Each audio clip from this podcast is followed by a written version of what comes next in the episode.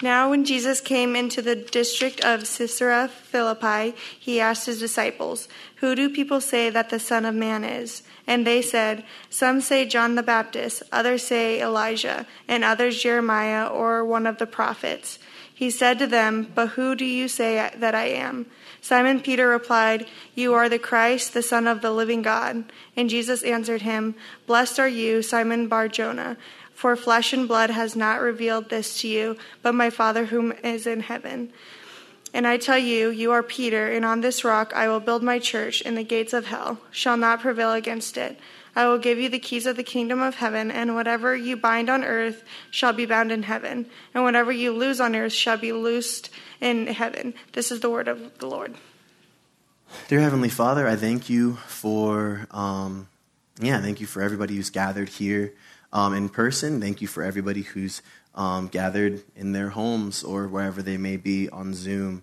Uh, Father, I do pray that you would speak to us, that you would um, just kind of reveal many things, not just about Peter, this person, but more so about yourself, about your love, about your relationship to all of us as we are disciples in a same way but different as Peter was also a disciple may we uh, may, may you just work well and, and kind of like unlock and soften the areas of our hearts that need to be ministered to. Lord may i myself decrease so that you might increase that my words may not get uh, intermingled in the way that would corrupt what you're trying to speak but that you may just speak purely through me as a vessel. Um, we pray for your blessing. In jesus name amen. I've recently been uh, I feel like one of the best ways or, or worst ways to start a conversation is to say, I've been listening to a podcast lately, but I'm going to do it. I've been listening to a podcast lately. And it's, it's, it's probably a podcast that many people would hate, but I really love it. It's called Hardcore History.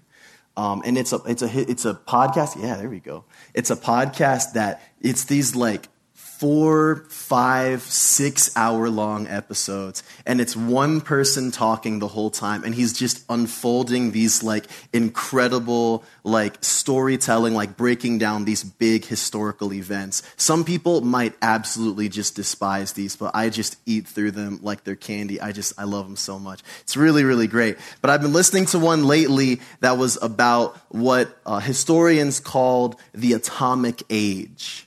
And the atomic age is what they call basically the period in history after the US first dropped the atomic bomb, two atomic bombs actually, on Japan to end World War II. See, a lot of us, when we think about that time in history, we think this was like the closing of the book. Like, once we dropped the bomb, everyone just kind of threw their hands up and said, okay, we surrender, we're done, we're done. But in reality, this was a huge deal in world history. Never before had someone, had, had, had a single country had this much firepower and this much ability with their weaponry, not just to damage a country, but to like level a country. And only the US at this time was privy to this kind of power. And so the, the whole world politics scene was like a buzz and it basically settled into the Cold War where the US and Russia almost destroyed the world a few times. Um, but when this first happened when these bombs first fell, and then all of a sudden there's this intense political pressure on our president. Our president was Harry Truman. And the author of this podcast uh, kind of lovingly calls Harry Truman the haberdasher from Kansas City. Like, not really like the political savant, not really uh, the, the, the war strategy general. He was just kind of this dude who was very politically savvy, and he was the vice president to FDR, but he was never elected president. He died, FDR died, and then Truman found himself in this position, and then they discovered the bomb, and they used the bomb, and all of a sudden, the weight of potential world destruction is on the shoulders of this haberdasher from Kansas City. And it's just incredible when I think about it. And as I was thinking of it, it made me like envision like Harry Truman just like in a moment of isolation, just kind of like with his head in his hands, and he's like, How the heck did I find myself in this position with the weight of the world on my shoulders? And when I thought about this image, especially when I started to kind of do my little research through this interesting individual named Peter, who was a disciple of Jesus, I kind of had the same kind of image because Peter was, you know, you know, uh, Truman was this haberdasher from Kansas City. Uh, Peter was a fisherman from Bethsaida. He wasn't poor. A lot of people think because he was a fisher, he was poor. He wasn't poor, but he wasn't a religious cleric or this like advanced academic. He was just a dude who happens to meet the Son of God, and the Son of God died, and then he came back to life, and then he kind of beamed off to heaven. But before he left, he was like, Peter, you're the man. You, you're the rock, and I'm going to build my whole church around you. Uh, you and your friends are going to have to take care of this. I've got an appointment upstairs. And uh, he zoomed off to heaven. And I imagine Peter had like at least one of these moments. It, it's not biblical, it's all, it's all conjecture. But I'm imagining Peter had at least one of these moments where he's like, this brief moment of isolation and he like kind of buries his head in his hands and he's like how did i find myself in this position where i've got the weight of the world on my shoulders? I think what's interesting about peter and really what's interesting about everyone in the scriptures is that they're people I, I, think that a lot of us, especially those of us who were raised in maybe this like very VBS leaning, very like Awana leaning, like um, Christianity, we tend to look at all of these figures in the Bible like they're these one dimensional cartoon characters and they're not people with the same kind of flesh, blood, uh, uh, stressors, anxieties, uh, stories, backgrounds, jobs, families, cultures, all the things that make us people made them people as well. And I think that the first thing we have to do when we try to crack into Peter is recognize that as, as many quirky things as Peter does have to him, and we'll, we'll get to those, trust me, at the end of the day, he was just as person as all of the disciples were, as all of the early participants of the church were. Like, they were people. And they were imperfect in a lot of ways and struggled in a lot of ways, but were also really blessed by God in a lot of ways. And we get to see the growth of Peter in a lot of ways too. So, there, there's a few questions I want to answer when we, when we kind of dive into this here. The first one is uh, who was Peter? Which, you know, we'll do a run through. Um, second is, you know, last week Andy had the whole like, what do we do with the Johns of the church? Not the me's, the, the apostle Johns. Um, and, and so I want to ask a similar question. What do we do with the, the Peter esque, the, long, the young little Peterlings that we see in the church today? And then what does, what does Christ do with these, these young Peters, these little Petery Christians? So let's give it a shot. So, uh, the first thing I want to do is uh, a couple weeks ago, if you were here, I broke every rule in Mission Canon and I did a call and response. I asked a question to the crowd and I asked for people to yell back answers at me. I'm going to do it again.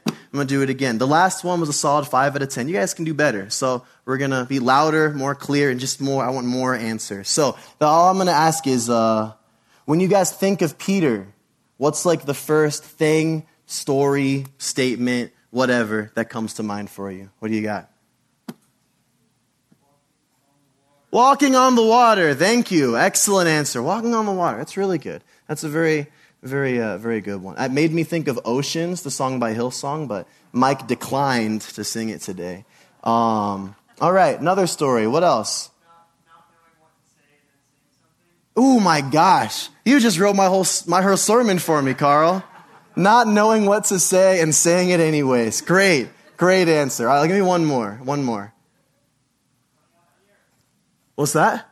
Cutting off the ear. Man, you want at least one Peter in your group. You want at least one Peter because Peter had that loyalty, man. He came, he came ready. Probably, it was bad though. Jesus told him it was bad. Um, but yes. What were you going to say, Tabitha? Denying Jesus. Oof, that's the rough one. We'll get to that too. Great answers, guys. Thank you so much. That was wonderful. Um, yeah, like we see, like uh, uh Peter, Peter was the disciple that we hear the most about throughout the, the Gospels. We, we know of other disciples like, you know, Thomas, Andrew. We know some things about them. Oh, so and so was a tax collector. So and so may have been a political terrorist against Rome. But like, we know a lot more about Peter. One, because Peter just talks a lot. He just doesn't stop talking sometimes. And so I, I'm going to try and like formulate this like this like person based off of these isolated incidents that we get of Peter. And I want to just like disclaimer right now that I'm not trying to speak with like biblical authority and saying Peter was probably really loud and outspoken because maybe these were the only times in his life he ever did it and they just happened to get written down in the Bible. I don't want to like make this authoritative stance, but it, it's conjecture, but I think it's going to be helpful nevertheless. And so I, I have a few thoughts. Many of them reflect what you guys have already kind of shared shared with me. But the first one, yeah, I think Peter was a very outspoken guy. I think he probably interrupted in conversation a lot. I think Jesus would probably start saying something and Peter would cut him off like he already knew what he was going to say. That would, that would drive me crazy. Oh my gosh. I think Peter was a pretty, was a pretty outspoken guy. And, and we, we have some examples of this. We, we know that sometimes Peter was very quick to speak and he was right on the mark. And it was great. Like the, the example that we, that we read from earlier from Matthew 16. Jesus asks the disciples, Well, who do you think that I am? The world thinks that I'm John the Baptist or Elijah or something, but who do you think that I am? I imagine like three of the disciples were about to say something, but Peter was like, We, we think you're the Messiah. We think you're the Son of God. And he was right. And he received a, a blessing. He was blessed for, for affirming who Jesus truly was. That was a wonderful thing. But then we have literally just a few verses later in the same chapter, Jesus says, Hey guys, I want to let you know, even though I've told you before, didn't seem to stick the last time, I'm going to die soon and I'm going to die and I'm going to be resurrected. So it's going to be cool. It's going to be a bummer for a bit, but it's going to be cool. Um, paraphrasing. Jesus didn't say exactly that. And Peter said, uh, Peter, it says Peter took Jesus aside. Like he didn't just say, uh, Jesus, I'm not really sure I buy that. He like, Jesus, I think I think you're crazy, all right? You're totally wrong. He, he, he was bold enough and outspoken enough to challenge the Son of God, even after affirming that he was the Son of God. Peter was a brash and probably pretty loud dude. Um, next, I think, I think Peter struggled with feeling unworthy. I mean, I, I think anyone would struggle with feeling unworthy when you're called the rock of the church um, but I mean, we see an example of that with the story of the of the feet washing, right? Like Jesus is is is you know cleansing the disciples. He's washing their feet. It's it's a very important thing. There's there's a literal humility to it, but there's also a great symbolism to it as well. And Peter's like, "You're not going to wash my feet. I'm going to wash your feet." And Jesus once again gives him that rebuke. Peter, if I can't wash your feet, then we can't hang out. Like you can't even follow me. You're not listening.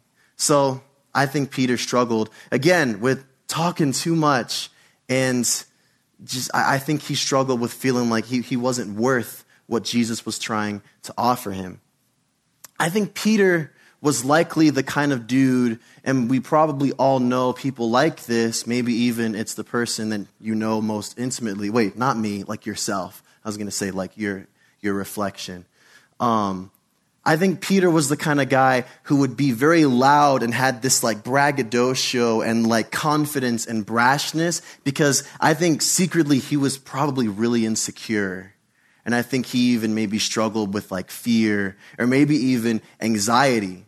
Uh, some of the commentaries that I read, or at least one in particular that I can think of, commented that despite Peter's fierce loyalty and confidence, he was often overcome by his own fears, often fears of men, fears of people. The people are asking him, Do you know that guy who just got arrested? You just, you know that guy who got arrested? Like that guy's about to get crucified. Do you know that guy? No, mm, I don't know him. Three times. I think, I, I, think there was some fear of like, oh man, there could be some repercussion, but I think he was afraid because it was a crowd and they were going to judge him if he said the wrong thing. We even see another story, this is outside of the Gospels, but still relevant, where Peter uh, was, was getting in, was, Peter was being criticized by Paul because Peter wouldn't hang out with the Gentile Christians. And it literally says he, because he feared those of the circumcision, he feared the, the, the opinions of the Jewish Christians. Because there was still some conflict about what it meant to be a Christian if you were a Jew or if you were a Gentile or yada yada. And so the Gentiles and the Jews really didn't, didn't click just yet. And so Peter, discovering this, realized I can't really kick it with the Gentiles because these, these other guys are going to think less of me.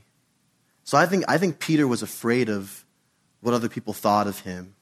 I think he was afraid of the, the opinion of others. So, and, and we, we can go on and on about his flaws. I think we all know he had flaws. But in spite of his many flaws, we also know that Peter was a very firmly devout believer. We do believe that he was fiercely loyal. Like, like Ray mentioned, he did cut that dude's ear off when they were trying to arrest Jesus. He got criticized for it. He wasn't supposed to. But I think that's a pretty good sign that he was like, no one's going to touch Jesus when I'm around. He didn't realize that that was kind of part of the plan, but this was his loyalty that he had. Peter was also, I mean, again, he, he affirmed the, the goodness of, of and the, the divinity of Jesus on several occasions. He was able to walk on the water even if he started to slip after that. He, he was this individual who showed great faith and great trust and great esteem for our Savior. I think one of the most interesting places to look for Peter's like true character or maybe his refined character after years of, of believing is in the books that he wrote. In, in 1st and 2nd Peter. These are two letters, two epistles in the New Testament that we know that Peter wrote. And what does Peter talk about in these? He, he talks about encouraging believers who are in the face of persecution and suffering. He talks about, but he, he's boldly preaching the gospel. He's speaking very highly of Jesus, speaking very highly of the Messiah. And he speaks almost with this like tenderness, like when he thinks of Jesus' return, for him, this, it isn't this like world ending, like sky is spiraling and the clouds are turning purple. For him, he looked forward to the day of the Lord because he got to see his friend again. Like, I think Peter had a very tender love for Jesus, and I think we saw that evidently. So oftentimes, like I've said before, we, we tend to see Peter as this like Steve Urkel of the faith, like just kind of like, you know, he's admirable and like he's kind of like likable, but he's he just makes so many dumb mistakes. You'd never invite him to your house, especially if you had fine china out. He'd drop all over the floor. Like, but there's still this like really incredible story that we can see about Peter um, this story of redemption, and I, and I want to get into that more, more near the end. So that's like my, you know, rough take of who's Peter. And I, I hope that kind of by going through his list of attributes, both positive and negative, some of you were able to kind of reflect and be like, okay, I kind of kind of see that. I can think of some some some Peter-esque individuals, or I can see some, you know, Peterosity within myself, maybe. Um, and so that leads us to our second question. What, what, what does the church have to do with Peter? What, what, what place does Peter have in our types of communities? I think that what we see in Peter, first and foremost, is every believer, right? We see someone who's conflicted. We see someone who struggles with sin. We see someone who has, you know, who, who is um, prone to wander, right? but also someone who is redeemed by the, the great love that Jesus has given him. So I think that first and foremost, like I, I think of Peter and like people, and we have to remember first and foremost that not only was Peter redeemable by his traits, he was very, very loved by Jesus. Jesus loved the heck out of Peter. And so, again, I, I think of these, these Peterific traits these Peterly characteristics of people. And I have to say, like, Andy was honest with you guys last week when he said he didn't like the Johns, which I knew what he meant. Um, But, but, but Andy made the points about like, oh, how, you know, the disciple John was, you know, he just got everything right away and he had this spiritual, you know, superiority complex and he was super chill all the time. And Andy was like, these people drive me crazy. And I get it. I, I'm going to be honest too. I, people like Peter would drive me crazy. Like they would. They, they, they, uh, they, they speak before they actually know what they're talking about. They interrupt, they're loud, they're outspoken. These people drive me absolutely bonkers. people like this, if I could, I would probably limit my interactions with as much as possible. Like that's just me and my like like natural proclivity. But again, we have to anchor that in Jesus dearly loved and saw Peter not just as this like um, like liability to the faith, but he said, I'm actually going to build the whole church around you, flaws and all. And there's something incredible about that. Like we, we talk about, you know, this idea of diversity and unity, that, that, that, the, that the Christian church is built of all of these bricks and all of these people who look so different. And not just like, oh yeah, you've got, you know, people of this ethnicity and this nationality and this cultural background. I think what that literally means is you have people like John who are soft spoken, you know, the, the, the spiritual truths just kind of like fall on their head like rain and they're just like, oh, thank you, Father. And then you've got Peters who were like getting called Satan by Jesus because they just say dumb things sometimes. And yet, Peter has this incredible, incredible place in the church. And I think that we ought to recognize that this is a valuable person to have around. Peter would have been a valuable person to have around. Sometimes boldness gives you the type of strength and ability to speak where others, where the Johns, not me, but like the, the others may not be as bold to speak. We see in the third chapter of Acts, Peter gives this incredible, like blistering sermon to all the people around the temple, mostly Jewish people. And it's one of the best sermons in the New Testament. And we see hundreds of people coming to the faith through it. And he was not soft and he was not pulling punches in that sermon. We can see that God was able to use that boldness, maybe that even outspokenness to deliver the gospel to those who really need it and in a way that they would hear it.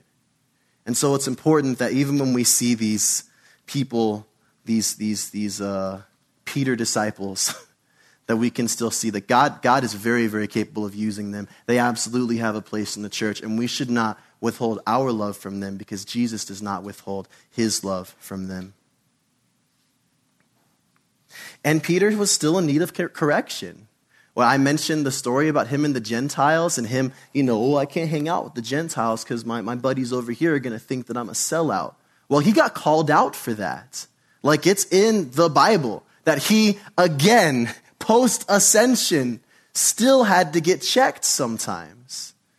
But it wasn't a thing like Peter's screwing up and we're going to cast this dude out.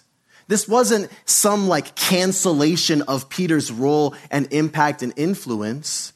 It was a readjustment. It was a recalibration. Just as Jesus, when Peter started to sink under the waters, had to call Peter's gaze back to his, that was the role of Paul to fix his gaze as he was sinking into doing something dumb and divisive, and to fix that gaze back on Christ that he would be corrected. And that's the role of all of us. That's the role of all of us when it comes to, to correcting and loving the people in the church, even when they're doing something could potentially harmful or caustic to themselves or to the body. It's not about chopping off limbs. It's about redirecting that gaze back towards Christ so that they could be restored. That's the beauty behind it. And so that leads us to our last question. How does Christ deal with the Petery figures in the world? Um, I love the story of Peter. Being able to study it has given me like this incredible new appreciation for not just who Peter was, but kind of like Like if there was a book of Peter that was just his story as a disciple from beginning to end, or at least ending at, at the ascension of Jesus, it's a beautiful story. It's like, it's an incredible story. When we see Peter right before Jesus was about to get arrested, we would assume the story of Peter was a tragedy. At the very beginning of the, of the Gospels, Peter was, as we said, a fisherman. He was fishing. And Peter, and, and Jesus calls him. He calls him out. He says, Follow me. And so now, all this time later, like the climax of the story is like building up, and like the world is shaking in anticipation of what's about to happen. And, and they're talking about Judas. And Peter's like, Oh, I'll, I would never do anything like that. You say people are going to fall away. Jesus, I would never fall away. I would never leave you. I would never do anything wrong. I, I, I got your back, man. Come on. I'm your disciple. And Jesus just kind of like, actually, before morning comes, before the rooster crows, you're going to have three chances not to deny me, and you're going to fail every time. And I can't imagine how Peter would have responded to that. I bet you he was probably like, Jesus doesn't know what he's talking about, which I'm sure was a thought that he pretty frequently had. Jesus doesn't know what he's talking about. And so the arrest happens, and all the disciples freak out and they run. And you know, you guys know the story. Peter's in the courtyard. Hey, you know that guy? You know that guy is up there getting crucified? No, I don't know that guy. Like, continues to happen. No, I don't know him. No, I don't know him. Three times. And then the rooster crows. And I think it was I don't remember which gospel said this, but it just like, it's just like, it's like an arrow in my chest when I read this. It says that he heard the rooster crow and he remembered what Jesus had said, and then he went out and he wept bitterly. Like, oh man. Like he just did everything he said he wasn't going to do. But also, he didn't just do what Jesus said he would do, what he did was he denied the same dude he called the Son of God, the same dude he called the Savior of the world, prophesied from the Old Testament. He just told a bunch of people he didn't know him and he ran off. Peter never saw Jesus again before he was crucified. Peter thought that was the end for him. And we see in John, I mean, obviously we know that Jesus didn't die and stay buried. He was resurrected. And so he got up three days later. And in the book of John, it has this really, really wonderful account where Peter's fishing and he's with a few of the other disciples and Jesus appears to them kind of on the coast and Peter freaks out and he like, you know, goes over to see Jesus. And it said that like Jesus said, you know, bring in your fish, let's have breakfast together. Which, man, just having breakfast with resurrected Jesus that's like, it's got to be on everybody's bucket list, right? Like, just having some fish on the beach, you know, water at your toes, chatting it up with Jesus. Sounds great. And then after that, Jesus took Peter aside and he asked him, you know, many of you guys know this story. He asked him three times. He said, Peter, do you love me? Peter's like, yeah, yeah, I do. He said, no, but do you love me? Said, yeah, yeah, yeah, yeah, I do. Do you love me, Peter? He said, he said, Jesus, you know everything. Like, I do. Like, you don't have to keep asking. I, I promise, I do. And then Jesus said, Follow me. Follow me. Which I thought was beautiful because what started at a fisherman's boat when, G- when Peter was three years younger and, and Jesus found this dude and said, Follow me. Now, three years later, they're back in the boat, they're fishing again, and then Jesus is saying the same thing to Peter, not to call him this time, but to restore him. He said, Follow me. And, and Peter did. And like, this is such an incredible story of restoration. This is such an incredible story. Like, like when I read this, I think of just like this, this circle that has like a few arrows in it where it's like following Jesus, drifting away, turning from Jesus, Jesus confronting us repentance, restoration, just the continuous cycle of what it's like to be a believer. That yes, we do struggle away, that yes, we do fall away at times, but there's always that restoration. And the thing I thought of that was beautiful was that Peter didn't need to say, I love you, Jesus, for, for, for Jesus to restore him, because Jesus already died on the cross. The sin that he, he, he had committed against him was already forgiven. Peter was already trusting and faithful in Jesus, and Jesus restored him, even though his sin was egregious. I've heard the comparison that, like, the, the sins of Judas and Peter are, are really not so different. They both entail this, like, form of betrayal and abandonment. But Peter was, was, was, was restored. Peter was, was confronted by Jesus and was and, and said, Do you love me? Do you actually love me? And he and he responded with faith. Probably still feeling the same unworthiness and doubt and sin and everything else in his heart that he knew should disqualify him, but he responded with faith and he was restored. And that's a beautiful thing. And what I love is that when Jesus says, when Jesus asks Peter, Do you love me? One of the things Jesus says to him is, Feed my sheep. Like, feed my sheep. Take care of my church. Take care of these people. And it's beautiful. In, in 1 Peter, I think it's in the fifth chapter, this is one thing that Peter's writing to the churches there. Shepherd your flock. Take care of your people. He's taking these words that he got from Jesus and like, like, like an old friend had told him, these like words of wisdom that stirred around in his heart, he was transferring that same wisdom to these new people who hadn't heard it yet. Beautiful, beautiful stuff.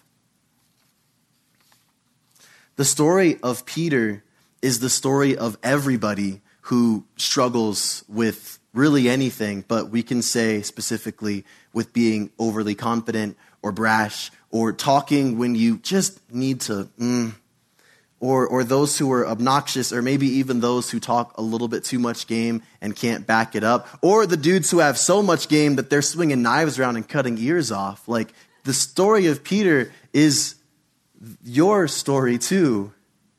But I would say the story of Peter is the story of all of us. It's the story of those who weren't worthy of grace, the story of those who, even when given goodness and opportunity, we're still so prone to turning away that even when we saw the face of God in front of us, we could still turn. And yet Jesus is restoring and Jesus is forgiving and Jesus is bringing back. And it's, it's not so that Peter can just, you know, go back to fishing. Oh, thanks, Jesus. Like he's not, when, when he has this conversation with Jesus, he's not thinking about the 30 pound bass he's going to catch later that day. He's thinking, I'm, I'm, I'm going to feed the sheep. I'm going to live out this love that Jesus has called me to. He has to carry a cross. He has a cross to carry in response to the love that he has for Jesus. And each of us do as well. But it's a cross that we can carry, even though it's heavy, it's a cross that we are gifted to carry. And it's one that he blesses us with the strength to endure. I think the story of Peter is all of our story because ultimately the story of Peter is the story of Jesus. That's what I love about Peter. Peter says, Don't wash my feet, Jesus. Just dumb and obstinate. You know how the story ends? Jesus still washes his feet. Jesus says, All right, keep your eyes on me and you won't sink and drown. Starts to sink and drown. How does that story end, though? Jesus still saves him. And then right after, Jesus called Peter Satan for rejecting his, his, his statement that he was going to die and be resurrected. Jesus took him up to the mountain for the transfiguration. Like, right after, like, he had committed this horrible sin of telling the Son of God, You're a liar. Jesus took him up and he literally, physically showed Peter his glory. And so this is what promise we have as well. We, we see that Jesus is washing us clean. We see that Jesus is rescuing us from the death that sin um, endangers us with. We see that Jesus is showing us his glory even when we've lost sight of his goodness. And he shows us that we are still dearly loved. And he invites us to follow him. Like I said, Peter's cross that he had to bear was, you know, a figurative one, but one day it was a literal one.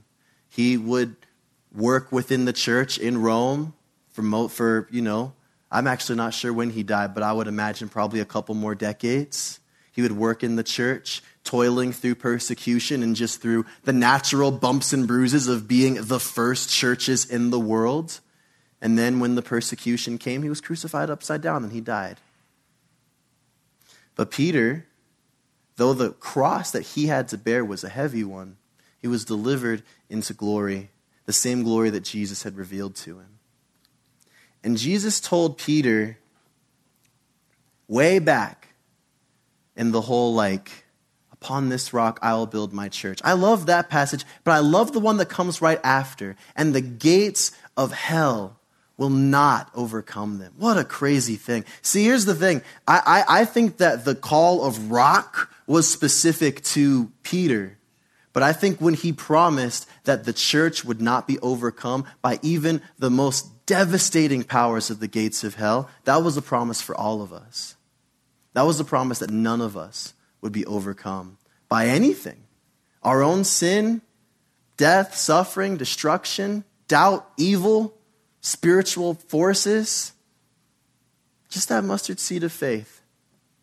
And He would always protect us. And so, I think one of the probably the best ways we can respond to this is how we're going to, which is through uh, meeting at the Lord's table.